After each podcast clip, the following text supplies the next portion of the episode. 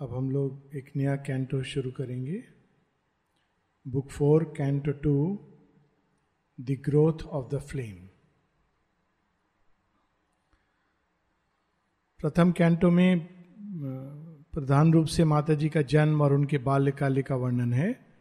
और अब जैसे जैसे श्रीमा युवा अवस्था को प्राप्त करती हैं, उसके विषय में।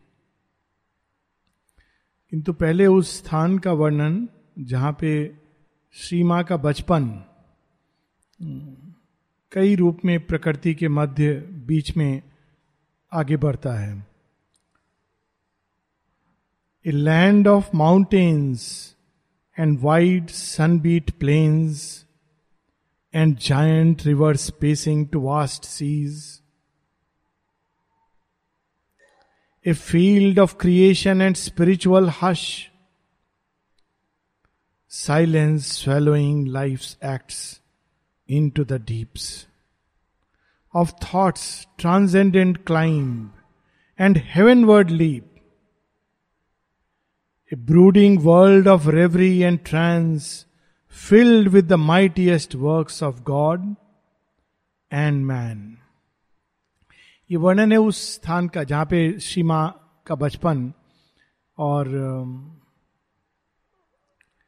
बड़ा अद्भुत वर्णन है जहाँ एक और कई पर्वत श्रृंखलाएँ हैं, वहीं जायंट रिवर्स ऐसी नदियाँ जो साधारण स्ट्रीम्स नहीं है, बिल्कुल जैसे हिमालय में मंदाकिनी, भागीरथी, अलकनंदा ये सब वहाँ से निकलती हैं और समुद्र की तरफ़ जा रही हैं। तो उसी तरह का कुछ वर्णन है जहाँ सब कुछ शांत, सब कुछ नीरव है। और यही एक अवसर है जब हमारे, हमारी अंत चेतना ऊपर की ओर सहज रूप से उठ सकती है। श्री माँ एक जगह कहती भी हैं कि उनको पर्वतों से विशेष लगाव था। किंतु श्री अरविंद को समुद्र अधिक प्रिय था। ऐसा नहीं कि श्री अरविंद को पर्वत नहीं पसंद थे, परंतु समुद्र से वो उनको अधिक प्रिय था। किंतु सीमा को पर्वतों से अधिक लगाव था। और ये बात वो कई बार बार बार आती है उनके उनके कन्वर्सेशन में। एक जगह सीमा सिक्सटीज में भी कहती हैं सिक्सटी टू या सिक्सटी फोर है, कि जीवन के मध्य में रहकर रूपांतरण अपनी समस्याएँ खड़ी करता है। कहती है माँ इस बात को। शायद हिमालय में जिन लोगों ने भी इसको प्राप्त किया है परफेक्शन की ओर प्रयास किया है। उन सबने ये आ, कहा है कि जन जीवन से थोड़ा सा अलग होकर हम लोगों को हिमालय या किसी पर्वत में जाकर के आश्रम की रचना करनी चाहिए। फिर माँ कहती हैं बहुत it's like a loud thinking मनन कर रही हैं। कहती है हाँ उसका अपना औचित्य है। मना नहीं करती है नहीं कहती कि नहीं वो गलत है। माँ कहती है उसका अपना औचित्य है। शायद ज़्यादा सरल होता है ऐसा करना।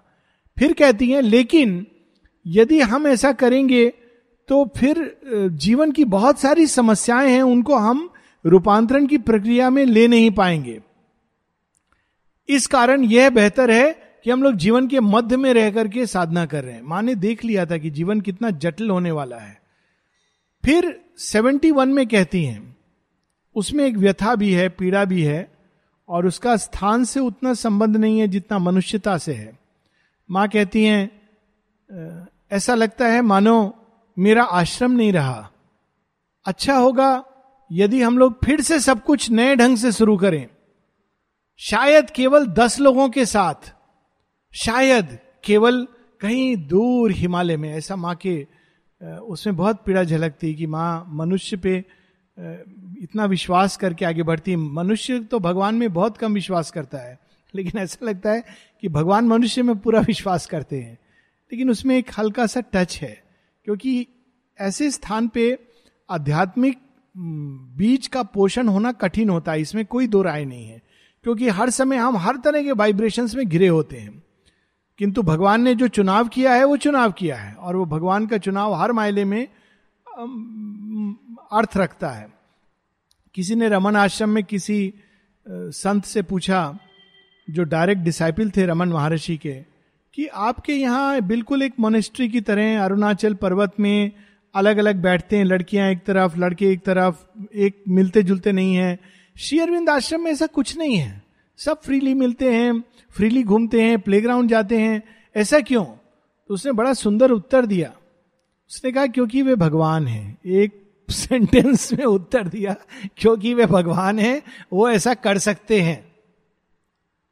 लेकिन और कहीं पर ये करने से ये नष्ट हो जाएगा। वो भगवान है, वो जानते हैं। क्यों उन्होंने किया है? सृष्टि की रचना की है, वो ठीक जानते हैं। तो इस कारण, वरना अगर वास्तव में देखा जाए तो इस, इन पंक्तियों में, इस पैसेज में एक हिंट है कि आध्यात्मिक जीवन के पोषण के लिए थोड़ा सा भौतिक रूप में भी और बाहरी रूप में भी शांति चाहिए। इस चीज़ को शेयरविंद ने भी कई जगह कहा है। उन्होंने इसको नकारा नहीं है। कि आध्यात्मिक जीवन का बेहतर पोषण होता है अगर वो बहुत ज़्यादा जनजीवन में अस्त व्यस्त होकर मिले ना। और इसी कारण उन्होंने डिसाइपल्स को मना भी किया इस तरह की बहुत पब्लिक एक्टिविटीज़ में, क्योंकि वो प्रिवेंट करती है। Where nature seemed a dream of the divine and beauty and grace and grandeur had there home harboured the childhood of the incarnate flame प्रकृति भगवान का स्वप्न, ऐसा कहीं कहीं लगता है, प्रकृति को देखिए भगवान का स्वप्न है। परंतु भगवान भी कभी कभी दुस्वप्न देखते हैं। तो फिर दूसरी ओर, मनुष्यों की भीड़ और दुकान और मॉल, ये सब देख के लगता है भगवान भी दुस्वप्न देख रहे हैं। वो भी स्वप्न ही है भगवान का। लेकिन कहीं कहीं सुंदर स्वप्न। तो एक ऐसे स्थान पर सीमा बड़ी होती हैं जहाँ सब कुछ प्रकृति का सौंदर्य ऐसा प्रतीत होता है, मानो भगवान स्वप्न देख रहे हैं। और एक प्रकार से माँ श्री माँ के भौतिक जीवन में भी अगर देखें तो फाउंटेन ब्लू गार्डन्स की जो चर्चा करती हैं, नदी की चर्चा करती हैं जो आसपास की पर्वत श्रृंखलाओं की चर्चा करती हैं तो एक प्रकार से वह भी इसके साथ जुड़ जाता है। Over her vast millennial influences and the deep Godheads of a grandiose past looked on her and saw the futures Godheads come, as if this magnet drew their powers unseen. Earth's brooding wisdom spoke to her still breast. तो एक और वर्णन है कि जैसे जैसे वो बाल्यकाल में बड़ी हो रही हैं मनुष्य नहीं पहचानता है लेकिन कई ऐसे देवता कई ऐसे मास्टर्स जो इस भौतिक जगत में नहीं है, सूक्ष्म जगत में जिनकी देह है, वे अचानक देखते और कहते हैं, आह, यही तो है जिसकी प्रतीक्षा की है युगों ने over her vast millennials influences ऐसे योगी जिन्होंने स्वप्न देखा होगा, ना जाने कैसे कैसे स्वप्न देखे होंगे, सजोए होंगे और प्रतीक्षा कर रहे हैं उनके आने की। एक जगह श्री अरविंद जब श्री माँ के आने के विषय में बताते हैं पिछली बार हम लोग book one, canto two, the issue की बात कर रहे थे, और कैंटो थ्री से अचानक श्री अरविंद अशुपति के योग से जोड़ देते हैं। लेकिन एक लाइन लिंक करती है, और वो लाइन है, a world desire compelled her mortal birth. पूरी सृष्टि ने इस क्षण के लिए भीपसा की थी। एक जगह माँ कहती हैं कि, बुद्ध जानते थे कि अमृतत्व प्राप्त किया जा सकता है, और मृत्यु पर विजय प्राप्त की जा सकती किंतु वह समय अनुकूल नहीं था। तो ऐसा नहीं है कि उस समय उन योगियों को पता नहीं था। मालूम था। लेकिन जो कार्य था इतना कठिन था, इतना दुरूह था कि उन्होंने कहा, इसको तो भगवान आएँगे जब नया एडिशन लेके तभी ये संभव है। उनको मालूम था, लेकिन वो प्रतीक्षा कर रहे थे। तो over her vast millennial influences mounting from mind last peak to mate with gods making earth brilliant thoughts a springing board to dive into the cosmic vastnesses मानो माउंट एवरेस्ट के शिखर पर चढ़कर कोई छलांग लगाए सूर्य की ओर। कुछ ऐसा ही वर्णन है कि श्री माँ के बाल्यकाल में ही पार्थिव जगत की प्रकृति की जो शीर्ष अवस्था है, शीघ्रता से वे उसको प्राप्त करती हैं और फिर वहाँ से वो आगे की ओर छलांग लगाती हैं। अभी इसमें बहुत ही इंटरेस्टिंग कई बातें जुड़ी हुई हैं। क्योंकि अक्सर लोग ऐसा सोचते हैं कि योग मतलब भगवान को पाना। तो फिर हमको बाकी चीज़ों की क्या ज़रूरत है? हिस्ट्री पढ़ने की क्या ज़रूरत है? ज्योग्राफी की क्या ज़रूरत है? साइंस की क्या ज़रूरत है? ज्ञान विज्ञान की क्या ज़रूरत है? संगीत की क्या ज़रूरत है? कला की क्या आवश्यकता है? किंतु वास्तव में ह्यूमन परफेक्शन जब तक हम पूरी तरह उसमें नहीं, अपने ह्यूमन परफेक्शन आवश्यक होता है प्रकृति के विकास के लिए। और जब वह विकसित होती है और साधी आध्यात्मिक चेतना विकसित होती है तो यह जो कॉम्बिनेशन होता है, ये वास्तव में रंग लाता है। माता जी इसको कहती हैं we speak of double perfection यानी हायर परफेक्शन जिसकी बात आध्यात्मिक चेतना और आध्यात्मिक चेतना का विकास इत्यादि इत्यादि, और लोअर परफेक्शन प्रकृति का विकास। प्रकृति की विधाओं का विकास, संभावनाओं का विकास। जब ये दोनों एक साथ मिलती हैं, तब बिल्कुल नई सृष्टि तैयार होती है प्रकट होने के लिए। वरना अंदर में बहुत सारे अनुभव प्राप्त किए जा सकते हैं, लेकिन उनको अभिव्यक्त करने के लिए यंत्र और माध्यम तैयार नहीं है। तो अब यहाँ से श्री माँ की उस तैयारी की बात हो रही है। The knowledge of the thinker and the seer saw the unseen and thought the unthinkable the enormous doors of the unknown rent man's horizons into infinity धीरे धीरे मन के शिखर पर चढ़ करके वे एक द्वार खोलती हैं और उसके ऊपर द उनके अंदर कौन सा ज्ञान पहले आता है? Knowledge of the thinker and the seer एक विचारवान, विवेकशील मनुष्य का ज्ञान। साथ ही सियर ऋषि, दृष्टा, इनका ज्ञान। लेकिन ये परिसमाप्ति नहीं है ज्ञान की। इस सीढ़ी पर चढ़कर वो आगे का द्वार खोलती हैं। A shoreless sweep was lent to the mortals act and art and beauty sprang from the human depth nature and soul vied in nobility लेकिन केवल एकांगी प्रगति नहीं, केवल जिसको कहते हैं हम लोग लेफ़्ट ब्रेन का विकास, जिसमें केवल विज्ञान लॉजिकल थिंकिंग मैथमेटिक्स केवल इसका विकास नहीं राइट ब्रेन, जो हमारे अंत चेतना से जन्म लेती हैं, आर्ट, ब्यूटी, कला, सौंदर्य बोध, ये भी उनके अंदर सहज स्वाभाविक रूप से अंदर से, ठीक वैसे जैसे एक पानी का स्रोत गहराइयों से कहीं निकल पड़ता है, वैसे ही उनके अंदर इन विधाओं ने भी जन्म लिया। और फिर से अरविंद बड़े सुंदर ढंग से कहते हैं nature and soul vied in nobility. कुछ होते हैं जिन, आत्मा तो सबकी अच्छी होती है, जो लोग कहते हैं कि दुष्ट आत्मा ये गलत है। माता जी से किसी ने कहा, इतने विकेड आत्माएँ कैसे? तो माँ कहती इसका अर्थ है कि तुम जानते ही नहीं हो आत्मा के बारे में। तुमने स्वयं अपनी आत्मा को नहीं प्राप्त किया, वरना तुम कभी ये शब्द नहीं कहते कि दुष्ट आत्मा। आत्मा सबकी सुंदर होती है। एक दुष्ट की भी आत्मा सुंदर होती है। किंतु उसकी प्रकृति प्रकृति दुष्टता से परिपूर्ण होती है। केवल आत्म तत्व का विकास काफ़ी नहीं है। प्रकृति भी उन गुणों से भर करके विकसित हो। तो nature and soul vied in nobility ethics the human key to imitate heaven कितनी सुंदर बातें अब श्री अरविंद बता रहे हैं उनकी प्रकृति के बारे में। श्री माँ अरविंद की बाहरी प्रकृति भी, मानवीय रचना भी इतनी अद्भुत है मानवीय लीला। तो अब माँ के प्रकृति का वर्णन है। Ethics the human key to imitate heaven ethics यानी नैतिकता। एक अगर उसको नैतिकता, उसको अगर इंडियन सेंस में देखा जाए तो धर्म परायण था। तो उनके अंदर यह भी विकसित था। हालाँकि इसके परे, ये ये मानव सीमा में मॉरल परफेक्शन मानव सीमा की चीज़ है। किंतु वह भी बहुत अद्भुत ढंग से उनके अंदर परफेक्ट था। और इसका वर्णन हम लोग माता जी के अपने जीवन के एक वृत्तांत में देखते हैं, जिसको उन्होंने टुवर्ड्स द फ्यूचर इस नाटक में, छोटे से लघु नाटिका में प्रस्तुत किया है। जहाँ उनके पति किसी अन्य स्त्री से प्रेम करने लगते हैं। अब एथिक्स की देखिए पराकाष्ठा। जो स्टोरी में तो वो पत्नी है, लेकिन उन्हीं के जीवन की एक कहानी है। प्राय ये सबको पता है, सर्वविदित है। तो जब वो अचानक देख लेती है कि उनके पति का किसी अन्य से प्रेम है तो नॉर्मल रिएक्शन होगा, तुम गलत हो, तुम खराब हो, तुमने मुझे धोखा दिया, इत्यादि इत्यादि। पर वो क्या करती हैं? वो देखती हैं और जाकर कहती हैं हाँ, मुझे पता है कि यही वो है जो तुम्हारे जीवन को, वास्तव में तुम्हारे जीवन के साथ चल सकती है। और दोनों का हाथ एक दूसरे के हाथ में देती हैं। और फिर कहती हैं, मैं प्रार्थना करती हूँ कि तुम लोगों का जीवन सुंदर हो, पशुवत ना हो, तुम्हारा प्रेम उत्कृष्ट हो, देवतुल्य हो। मैं अपने, और तुम लोग ये मत सोचना, देखिए एथिक्स की पराकाष्ठा है उसमें नैतिकता की।